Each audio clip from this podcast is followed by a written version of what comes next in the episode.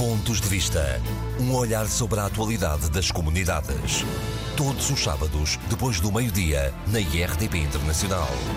Ora, muito boa tarde, sejam bem-vindos a mais uma edição dos Pontos de Vista. A atualidade das comunidades analisada e comentada pelos deputados Carlos Gonçalves, do Partido Social Democrata, e Paulo Pisco, do Partido Socialista. Como sempre, uma saudação muito especial para os ouvintes da Rádio Latina no Luxemburgo, que todas as semanas escutam este programa. Esta semana, por dificuldades de agenda, voltamos a não ter o habitual debate, mesmo assim vamos ter as opiniões de ambos os deputados. Uma semana marcada pelas comemorações do 10 de junho, nos Açores. O Presidente da República falou de muitos Portugais que confere riqueza ou que conferem riqueza ao país, numa alusão clara aos imigrantes que vivem e trabalham no estrangeiro. Carlos Gonçalves, boa tarde. Gostou de ouvir estas palavras de Marcelo Rebelo de Sousa? Em primeiro lugar, permita-me cumprimento e saúde os ouvintes do programa Pontos de Vista, nomeadamente o que nos escutam no Luxemburgo. Realmente gostei de ouvir, porque, para além de, de, de as ouvir, de gostar de as ouvir, no que diz respeito ao Presidente da República, não são apenas discursos de circunstância o professor Marcelo Belo de Souza incluiu na sua agenda a questão das comunidades portuguesas. Eh, é verdade que o Dia de Portugal é um dia de Camões e das nossas comunidades. É um dia que, até agora, até à sua chegada ao Palácio de Belém, era praticamente só festejado, celebrado e comemorado nas comunidades portuguesas. Em Portugal, para além da cerimónia oficial, era para a maioria dos portugueses um dia feriado. E eh, o professor Marcelo Belo de Souza, no exercício da, da, da Presidência da República, conseguiu não só que este dia tivesse em Portugal já uma repercussão diferente, mas muito particularmente associou as comunidades portuguesas à celebração deste dia e associar a comunidades, as comunidades portuguesas é apenas reconhecer que somos um país repartido pelo mundo e ele, como é Presidente da República, entende a realidade do tal país que tem vários países espalhados pelo mundo e, portanto, como Presidente da República, passou a proceder em consequência com a realidade do país do qual é Presidente da República, ou seja, celebrar o Dia de Portugal com todos os portugueses, incluindo aqueles que no estrangeiro, independentemente da distância, independentemente das gerações, continuam intimamente ligados a Portugal. Isto é uma mudança crucial, porque infelizmente no nosso país há, um, há, uma elite que tem um preconceito em relação às comunidades portuguesas e as comunidades portuguesas raramente se sentiram devidamente reconhecidas, ou pelo menos reconhecidas, já não seria mal, e o ex-presidente da República, no exercício das funções, eh, tem dado um sinal muito diferente e, portanto, as palavras no discurso do Presidente da República são palavras que nos chegam ao nosso coração, a quem reside no estrangeiro, mas sabemos que são sinceras porque não passam de discursos de circunstância esse, aos esse, quais os imigrantes portugueses estão habituados. Carlos, esse preconceito não está mais batido agora? Eu acho que continua a não estar esbatido, porque repare, cada vez que se fala em imigração, continua-se a dizer que em Portugal saíram os grandes quadros e não se fala que ainda há pouco tempo o Eurostat deu números em que considera nossa, as comunidades portuguesas, os portugueses que emigraram nos últimos anos com graves problemas de qualificação profissional, tenta-se dar uma realidade diferente. Mas quem está nas comunidades, quem vive nas comunidades e viu e vê os portugueses a chegar, sabe que somos um país que ainda tem alguns problemas de âmbito estrutural e as elites têm dificuldades em reconhecê-lo. O que alterou foi outra coisa. É com o mundo global como ele está, as próprias elites, e não só aquelas que tinham muito dinheiro no passado, têm capacidade, muitas vezes, de ver os seus filhos ir para o estrangeiro, a ter oportunidades no que diz respeito aos estudos, oportunidades de trabalho e de investigação. E, portanto, passaram a ter os seus no estrangeiro. E isso mudou um pouco a realidade. Agora, em relação ao comum dos portugueses, já não me parece que as coisas se tenham alterado tanto assim, até porque eu não vejo, com toda a honestidade, e acompanho estas matérias com alguma particular atenção, até porque sou deputado eleito por ciclos de imigração, não vejo políticas que claramente procurem a integração daqueles que residem no estrangeiro no todo nacional, daquilo que é mais importante para o país, potenciar e valorizar-se naquilo que é a sua expressão no estrangeiro. E isto, por vezes, é, é pena. E, repare, só um exemplo, em termos políticos, nós temos um conjunto de políticos no estrangeiro e praticamente há, há três anos e meio que não temos qualquer iniciativa relativamente àqueles que exercem funções políticas no estrangeiro, que são portugueses e que têm nos países em que vivem e no qual exercem funções políticas capacidade de potenciar a relação entre Portugal e o país onde exercem uh, cargos políticos e, muito particularmente, também contribuir para um lobbying no plano internacional em que as comunidades portuguesas podem dar um contributo fundamental. E não é por acaso, por exemplo, quando estamos a, a tratar da questão das lajes, nos Açores, são pessoas que exercem cargos políticos nos Estados Unidos, que são de origem portuguesa e que estão na defesa dos interesses também do país, dos seus pais, avós ou bisavós. Seja como for, há mesmo este, este conjunto de vários eh, Portugais de que fala o Presidente da República, ou é uma imagem apenas eh, de Marcelo Rebelo de Sousa? Eu neste momento estou na Alemanha, onde vou celebrar o Dia de Portugal.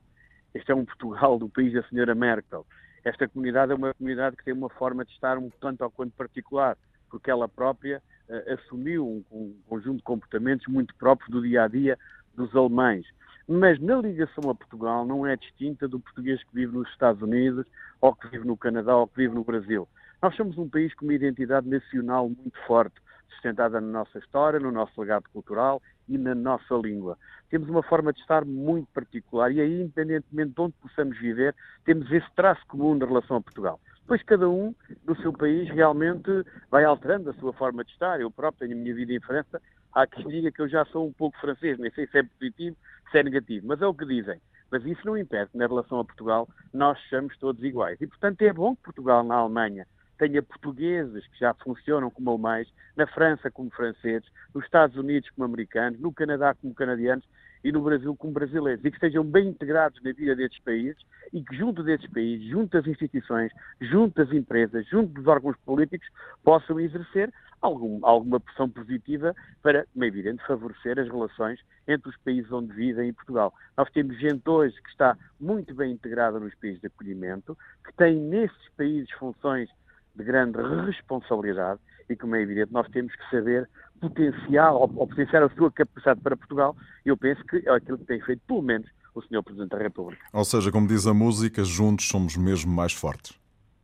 Sempre fomos mais fortes, nós é que temos estas. Eh, repare, eu só vou dar um exemplo. Eh, esta semana saíram várias notícias sobre a carrinha que teve o acidente em França. Vamos falar houve disso mais à frente. Houve muitos órgãos de comunicação social que disseram 12 imigrantes.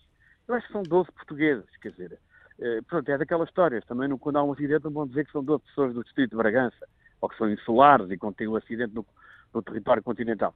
Portanto, nós temos que começar a ultrapassar isso. E os vários Portugais, nós somos todos portugueses. Além, somos todos portugueses. Agora, é verdade que eu ainda pertenço a um país, todos nós, que continua, muito particularmente naquilo que diz respeito aos direitos políticos, a querer prova de efetiva ligação ao país de origem. Quando assim é, eh, a bota não bate com a perdigota e os discursos não, não, não vão de encontro com a prática política, mas neste caso, como é evidente, o Presidente da República tem tido um comportamento completamente distinto, completamente diferente, e ainda bem que assim é. Portanto, mais que o Presidente da República já conhecia muito bem esta realidade das comunidades portuguesas antes de exercer funções, e portanto aquilo que eu apelo é que os futuros grandes responsáveis na política portuguesa passem algum tempo no estrangeiro para perceber a realidade do que é o mundo das comunidades portuguesas. Não é por acaso que temos agora o Mundial na Rússia e no outro dia estava a, a ler um, uma nota, uma, uma, notícia que passou em que muitos dos portugueses que estão na Rússia a apoiar a seleção nacional não vêm de Portugal, vêm dos tais Portugais, que não é no território nacional, mas que espalhados pelo mundo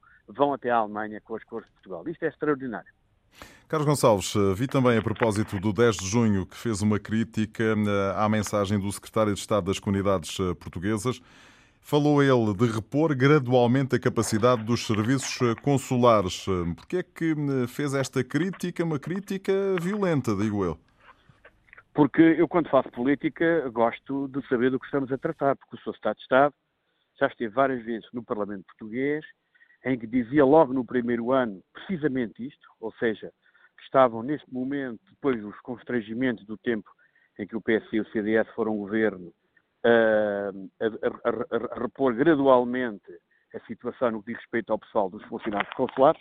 Disse isso várias vezes no Parlamento, ainda há pouco tempo esteve lá, tiveram algumas dificuldades em, em, em apresentar os números, porque os números eram inferiores aos números do anterior governo, que motivou até um debate mais aceso, mas agora, depois de terem visto aprovados três orçamentos de Estado, em quatro, uma legislatura tem quatro, os ouvintes de pontos de vista sabem que já houve três que foram aprovados, falta um, e ver agora o secretário de Estado, depois de tantas vezes dizer que tinham recrutado, que tinham reposto, contra verdadeiramente os números, que nós muitas vezes tivemos a oportunidade de contrapor. Vem agora reconhecer uma vez mais que eu tinha razão, que o meu partido tinha razão, que os meus colegas eleitos por sítios fora da Europa tinham razão, que os senhores conselheiros das comunidades tinham razão e muito particularmente que os portugueses que residem no estrangeiro têm razão e que se queixam realmente da situação no atendimento consular, até porque tem havido muitos funcionários que têm saído, muito particularmente para a apresentação. E o que ele diz, não sou eu, não sou eu que digo, é que o Sr. Estado de Estado diz na sua mensagem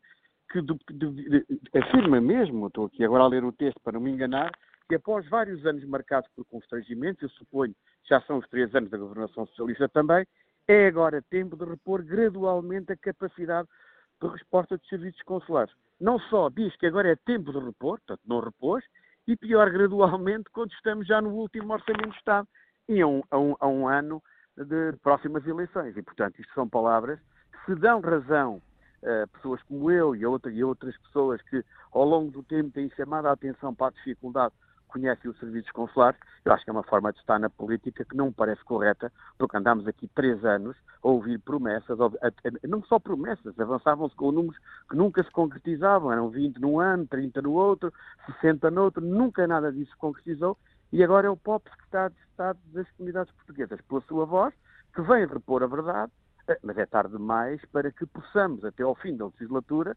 repor, eh, como deveria ter reposto, situação do pessoal consular, que, em termos de pessoas que chegam ao posto e que saem, o saldo ainda é mais negativo que aquele que aconteceu ao anterior governo e que estava numa situação. Nem se pode tão posto. Eh, nem se e, portanto, eu, eu, esta mensagem surpreendeu-me.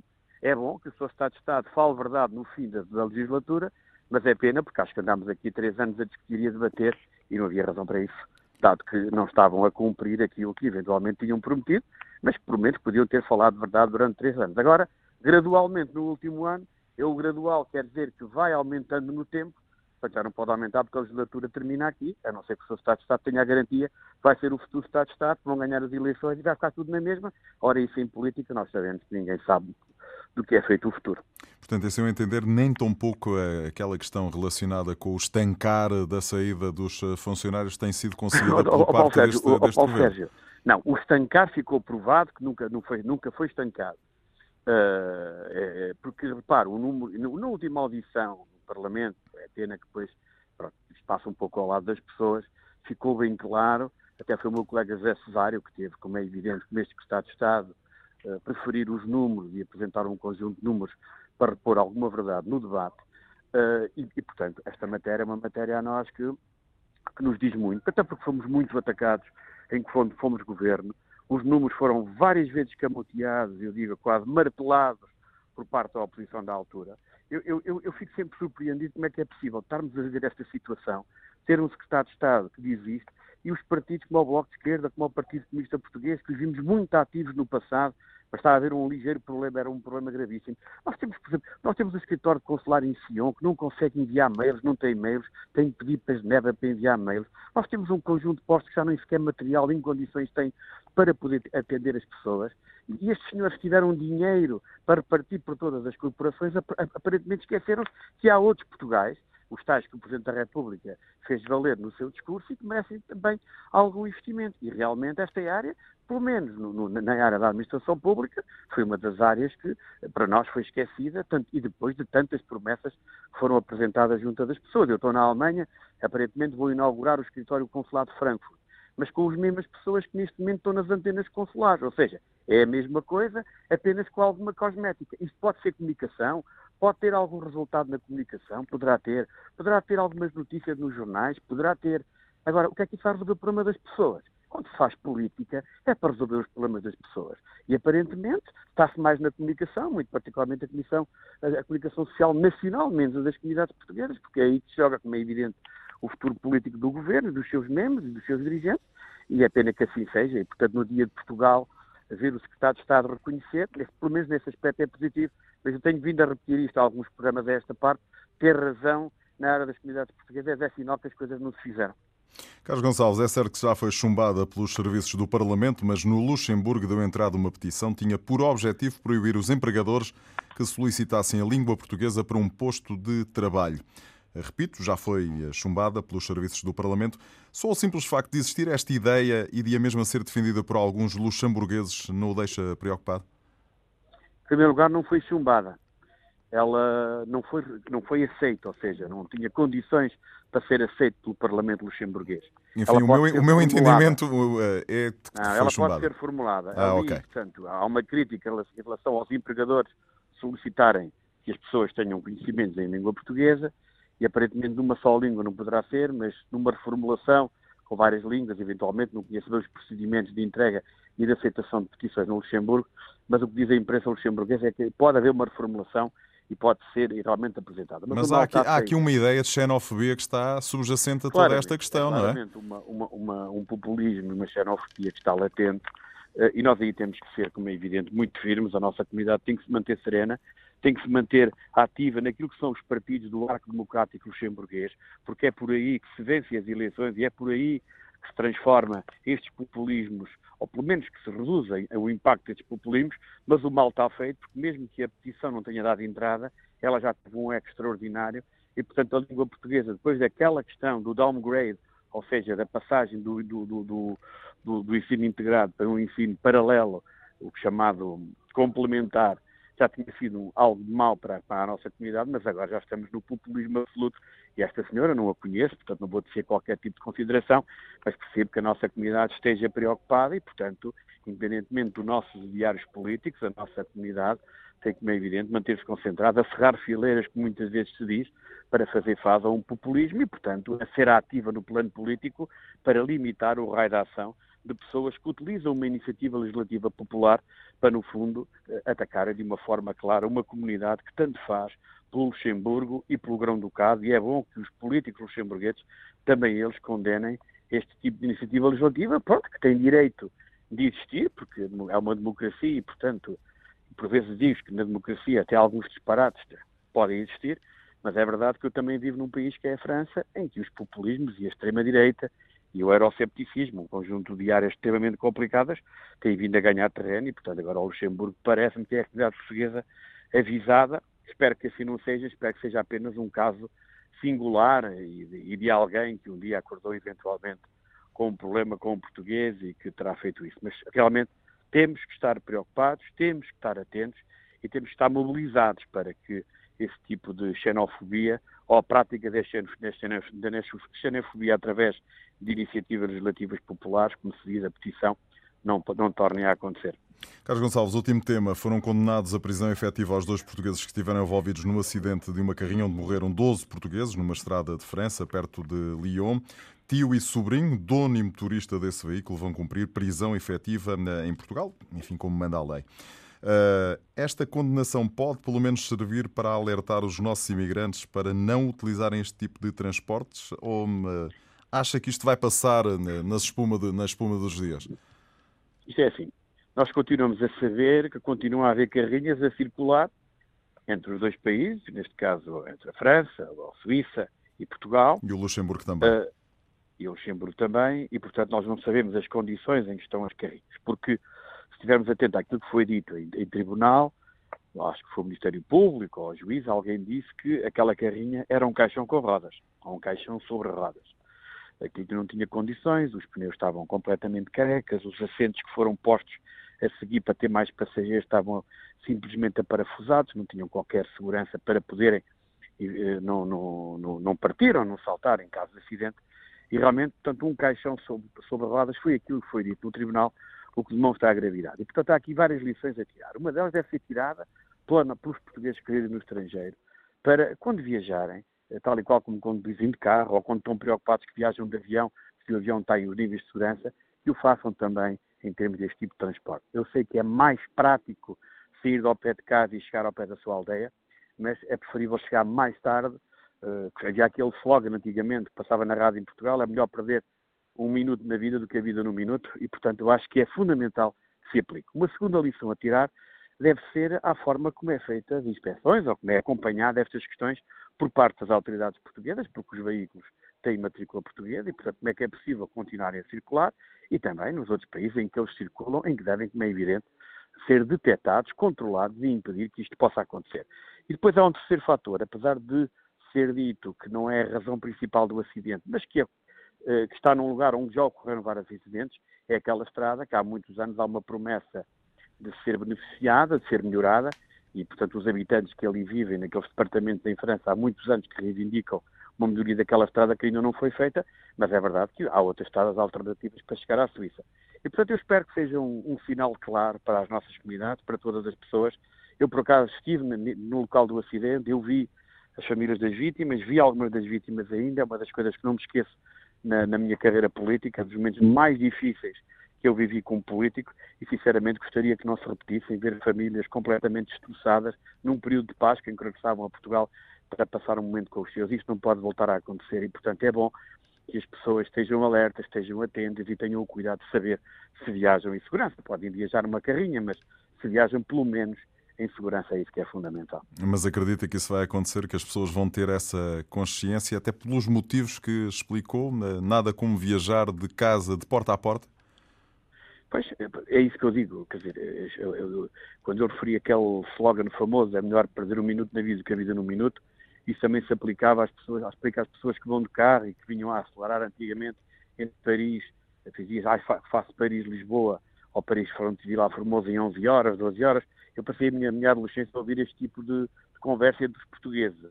E, portanto, houve muitos que deixaram a vida. Quem fazia aquele, aquele troço, muito particularmente entre Valladolid e a fronteira, aqueles, aqueles 200 e tal quilómetros em que a estrada é o cansada, era o fim do trajeto, e quantos não perderam lá a vida e, e, portanto, as pessoas, independentemente dos acidentes, continuavam realmente a não respeitar as regras de estrada. É evidente que hoje as estradas são melhores, há um controle da polícia muito mais elevado, as regras de segurança e limite de velocidade são muito mais complicadas do que eram no passado, mas isso não impedia as pessoas de, continuarem a agir de forma incorreta. Espero que, neste caso, até porque teve um grande impacto, foram muitas pessoas que faleceram, pelo menos que a morte destas pessoas sirva para evitar outras mortes no futuro. Diz disso já seria bom e seria uma forma de compensar o desastre, não só em termos de acidente, mas muito particularmente para as famílias das vítimas que viveram momentos inacreditáveis porque não foram respeitados aquilo que é normal as regras de segurança mínimas para o transporte de passageiros. Carlos Gonçalves, um abraço e até para a semana. Muito obrigado, muito obrigado. Ora, Paulo Pisco, eh, boa tarde. Em França, os dois portugueses envolvidos no acidente que vitimou 12 eh, portugueses foram considerados culpados, condenados à prisão efetiva.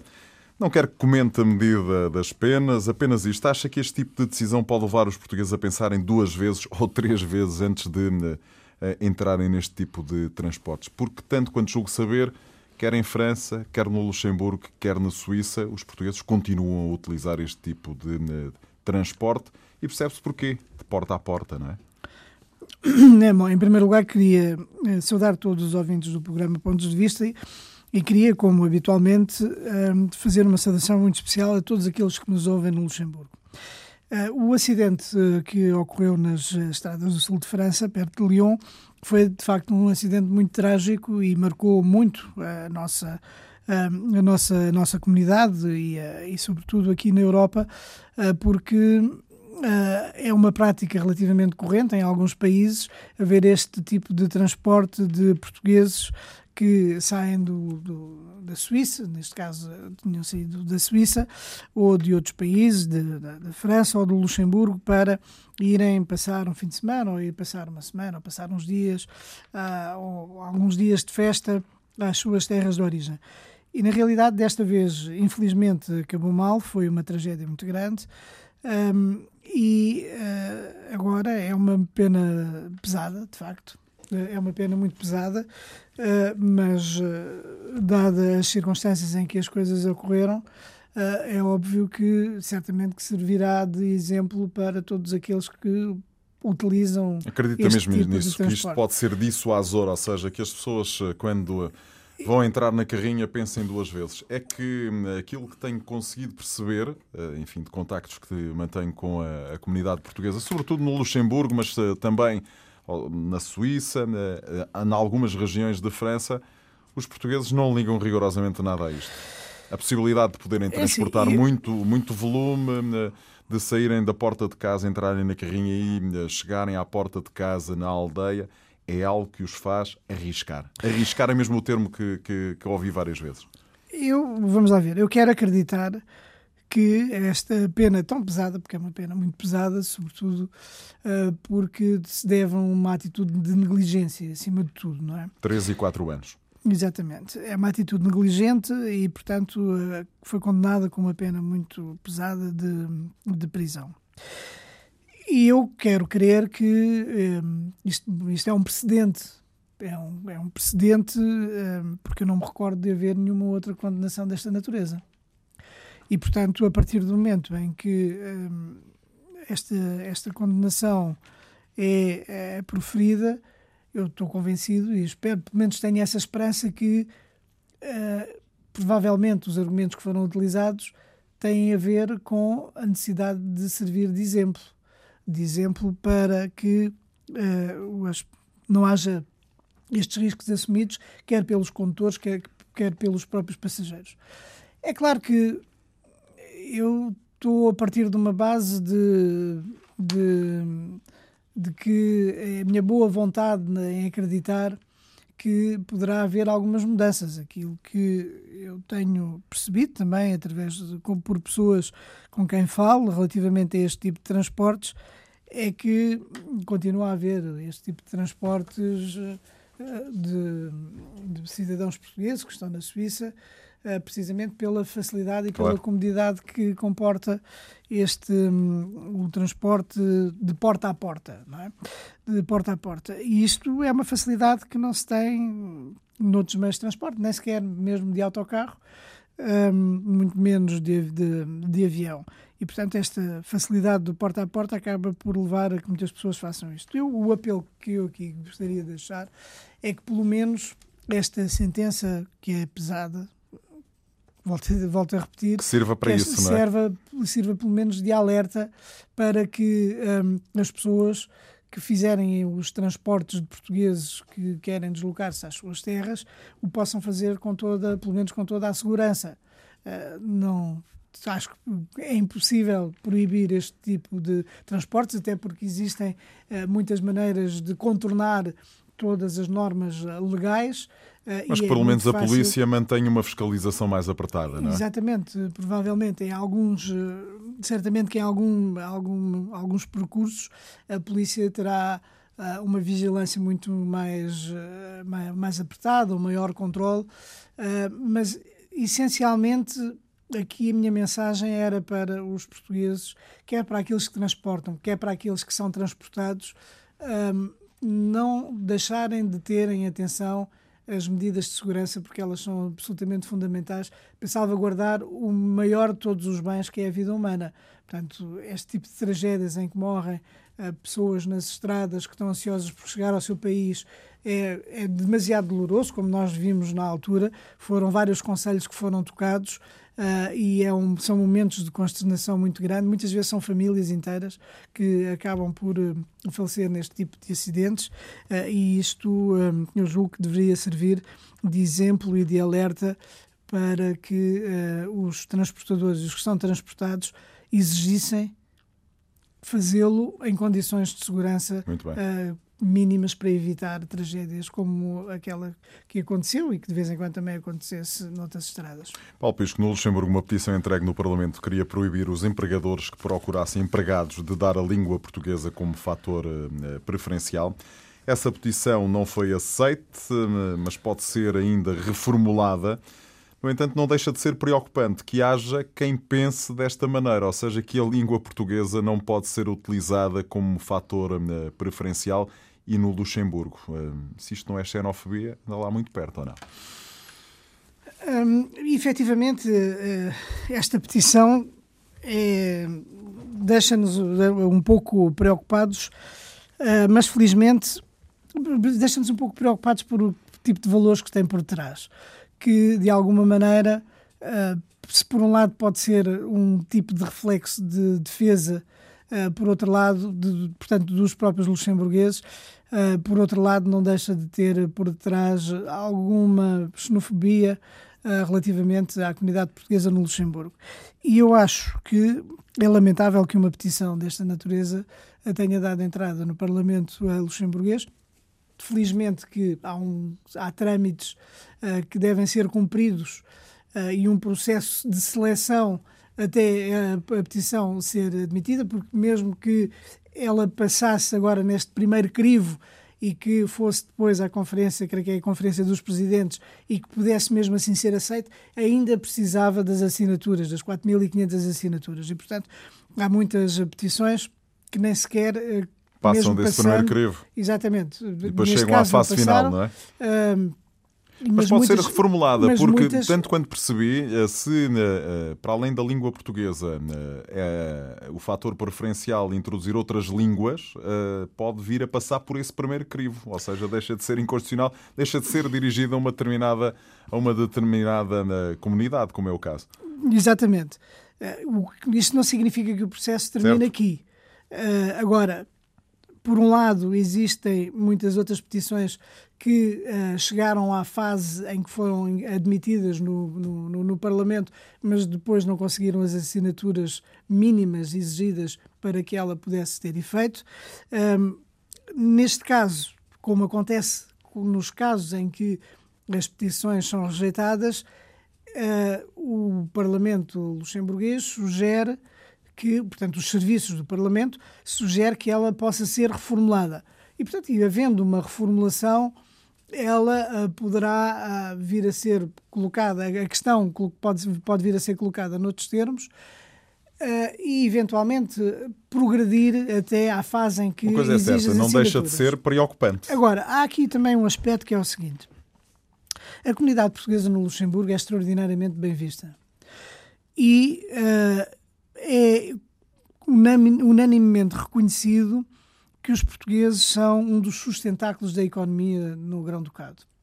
E estão completamente integrados, enraizados em todas as camadas da sociedade, seja a nível da economia, seja a nível social, seja a nível político, seja a nível cultural.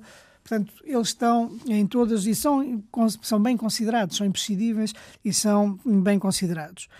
Uh, e, portanto, quando esta petição mesmo não tendo uh, passado a primeira fase do, do, da seleção, uh, se ela vier a ser reformulada, todos os luxemburgueses saberão que o que está por detrás é esta ideia inicial de uh, impedir que os anúncios tenham essa condição preferencial de língua portuguesa também.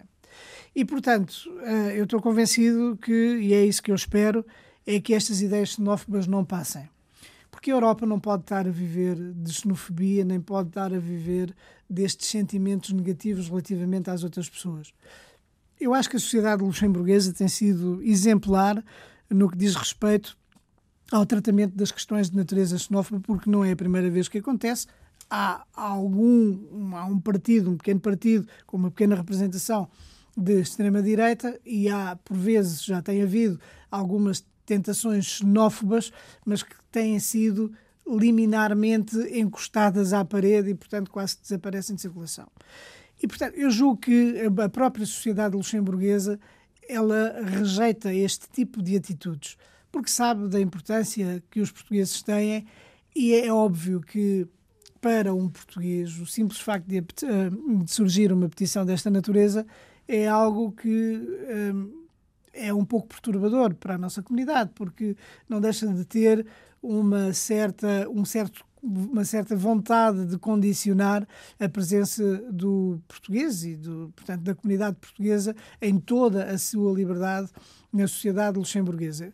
E, portanto, uh, enfim, nunca se sabe muito bem a forma como as coisas vão evoluir, mas eu tenho absoluta confiança no bom senso da sociedade luxemburguesa é óbvio que nas sociedades democráticas todos os cidadãos têm o direito de levar por diante as suas próprias iniciativas. Agora, ah, há valores, valores que devem ser respeitados de uh, convivência, de convivência cultural, de solidariedade, de humanidade, de respeito pelos outros e uh, não deixa, ao ser apresentada uma petição desta natureza, não deixa de haver aqui também numa certa dimensão de falta de respeito por uma comunidade que tem dado tanto à sociedade luxemburguesa, que é unanimemente considerado por todas as instituições um dos pilares do desenvolvimento de Luxemburgo, o que seria do Luxemburgo sem os portugueses? O que seria do Luxemburgo sem os portugueses? Isto é uma questão absolutamente fundamental que toda a gente reconhece. A economia parava e, eh, de facto, eh, eh, o Luxemburgo não seria o mesmo sem os portugueses. São, os portugueses são queridos no Luxemburgo, são desejados, são bem acolhidos, estão bem integrados. Uh, é uma comunidade que não é absolutamente problemática e, portanto, não há absolutamente nada a dizer dos portugueses e é por isso que este tipo de petições não deixa de ser incómoda e estranha ao estranha, mesmo tempo. É? Porque eu estou absolutamente convencido que não é este o sentimento maioritário uhum. da sociedade luxemburguesa. Paulo Pisco, nas comemorações do 10 de junho, estou a ouvir Marcelo Rebelo de Sousa, o Presidente da República, a falar de vários Portugais que conferem riqueza ao país. Estava a referir-se aos eh, nossos imigrantes, ou aos portugueses que trabalham e vivem no estrangeiro, como eu gosto de dizer, como gostamos todos de dizer. Exatamente. Eu também uh, evito até utilizar a palavra imigrante por uma razão muito simples é que, em primeiro lugar, a, a palavra imigrante tem uma conotação relativamente negativa, porque ao longo de décadas veio acumulando um sentimento negativo uh, de quase discriminatório relativamente aos portugueses, aos quais se colava uma determinada imagem que era negativa, que era depreciativa relativamente à sua situação e à sua posição, até mesmo relativamente à sua uh, um, uh, relação com o nosso país. E eu também não gosto de utilizar essa, essa palavra.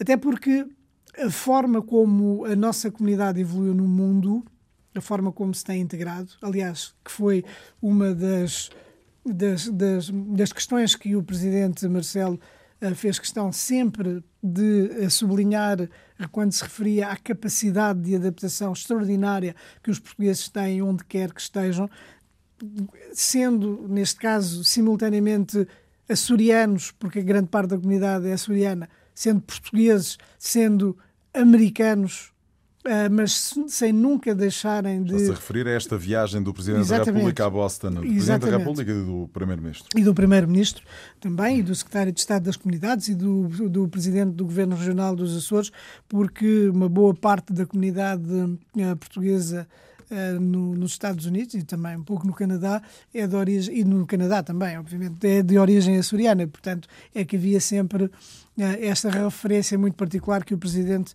da República fez relativamente aos Açores. estas celebrações nos Estados Unidos foram verdadeiramente um, uh, eh, esfuziantes, com um entusiasmo. Uh, eu segui uh, os vários momentos da presença dos, do, do, Presidente da República e do Primeiro-Ministro António Costa um, em, em, em Boston, e depois também em Massachusetts, onde foi verdadeiramente no Parlamento Estadual de Massachusetts, foi um, um momento verdadeiramente extraordinário. Superstar. Foi verdadeiramente. Acho que é uma, um caso raro. É, é difícil uh, alguém ficar indiferente ao tipo de, uh, de intervenção que o Presidente da República fez, uh, ainda para mais tendo feito de improviso porque uh, foi, houve primeiro a apresentação através uh, do, um, uh, do, do, do, do, deputado Marco Pacheco na, na, no Parlamento do Estado de Massachusetts, e que foi muito elogioso relativamente ao Presidente da República. E o Presidente da República, pura e simplesmente, tinha um discurso escrito e que achou que deveria deixar falar o coração ele, como homem de afetos que tem sido em muitas ocasiões, e então fez um discurso de improviso que eu acho que tocou todos aqueles que estavam naquela sala. Aliás, no final da sua intervenção, ele uh, foi ovacionado de pé por todos os que estavam, republicanos, conservadores, etc. Da sua mensagem, eu julgo que houve uh, ali algumas coisas que uh, foram importantes por um lado, obviamente, foi aquele sentimento de Portugalidade que ele transmite sempre. Um sentimento de autoestima, de amor próprio, de orgulho em ser português, que o Presidente da República transmite e transmite-o com toda a convicção. Logo no início, em Boston, ele dizia que uh, não havia melhor do que ser, uh, do que ser português. Uh, a América era grande, mas Portugal ainda era maior, disse ele. E isto é a hiperbolização de uma dimensão da nossa uh, identidade uh, que eu acho que estava arredada no, do, do, nosso espírito coletivo durante muito tempo. Durante muito tempo, os portugueses acharam que sentiam um certo complexo de inferioridade quando nos relacionávamos com todos os outros. E isso está ultrapassado, em sua opinião? Eu julgo que nunca estará suficientemente ultrapassado. Uh, porque nós temos uma história de imigração também pesada, da mesma maneira que temos uma história de, de integração verdadeiramente exemplar em muitos outros países. Mas há este sentimento coletivo de um povo que ama as suas origens, que ama o seu país e que tem todas as razões para ter orgulho no seu país, como aliás o primeiro o presidente da República se referiu, falando no, nos, nos muitos Portugais dentro de Portugal, nesta nação que ao longo de séculos foi deixando as suas amarras um pouco por todos os continentes e que é uma nação da qual todos nós nos podemos e temos tudo para que nos orgulhemos dela. E quando o Presidente da República se referiu desta forma, de, deixou falar o coração, ele disse algumas coisas que me parecem uh, de, de, grande, de grande importância porque ele quis manifestar, por um lado, a gratidão relativamente àquele país, àquele grande país que é os Estados Unidos da América. E nós não nos podemos esquecer que, neste momento, muitos de nós veem a América com outros olhos por causa da presidência de Donald Trump e têm uma certa tendência para desvalorizar a América e uh, até para a desconsiderar mas na realidade a América é um grande país, será sempre um grande país e será um país que acolheu uh, milhares, centenas de milhares de portugueses. Atualmente uh, poderá haver mais de um milhão, um milhão e trezentos mil entre portugueses nascidos em Portugal e luso-americanos. Uh, e, portanto, é um país que, do ponto de vista da imigração portuguesa, é extraordinariamente importante. Paulo, foi um sucesso esta visita Eu de António um... Costa de eh, Marcelo Rebelo de Sousa aos Estados Unidos? Eu acho que foi um grande sucesso. só queria referir também o facto de o primeiro-ministro António Costa ter uh, centrado também um pouco nas relações que há entre o, uh, o, Portugal e os Estados Unidos, que somos parceiros incontornáveis. A relação transatlântica sempre fez parte integrante da nossa uh, da nossa diplomacia. Sempre valorizámos muito os laços transatlânticos, uh, mas o Primeiro-Ministro foi também com uma missão mais de executivo, que é da maior importância, que é valorizar as relações económicas entre Portugal e os Estados Unidos, as relações comerciais que nos últimos anos cresceram uh, enormemente e também eh, no âmbito da, da, assinatura de acordos de natureza científica de, para mostrar a economia, a capacidade uh, de Portugal em termos turísticos também, e o Primeiro-Ministro foi com uma outra missão de, de, termos económicos, turísticos e de, portanto, de valorização destas vertentes e de científicos e uh, académicos também, com protocolos que se fazem com uh, várias universidades, e isso foi uma dimensão extraordinariamente importante da nossa política externa.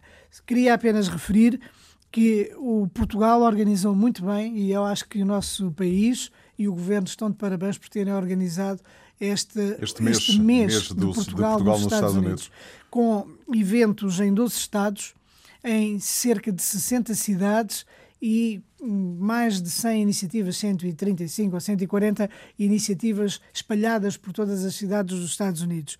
Eu julgo que isto é uma coisa de uma grande importância. Não é apenas assinalar o 10 de junho, é dar ao 10 de junho uma dimensão que vai para fora dele e tornar Portugal de facto grande ao mostrar-se, ao afirmar-se perante os Estados Unidos da América e os americanos com esta dimensão tão ampla, tão vasta, tão rica do ponto de vista cultural, do ponto de vista científico, do ponto de vista económico. E é óbvio que aqui tem um grande valor a nossa comunidade, que sempre se mobiliza sempre, sempre, sempre na organização do 10 de junho, e isso é de uma extraordinária importância que nós reconhecemos o valor que a comunidade tem neste, nestes dias em que Portugal está verdadeiramente presente. Paulo Pisco, muito obrigado e até muito para a semana. Para Pontos semana. de Vista regressa então na semana que vem. Pontos de Vista. Um olhar sobre a atualidade das comunidades. Todos os sábados, depois do meio-dia, na IRTP Internacional.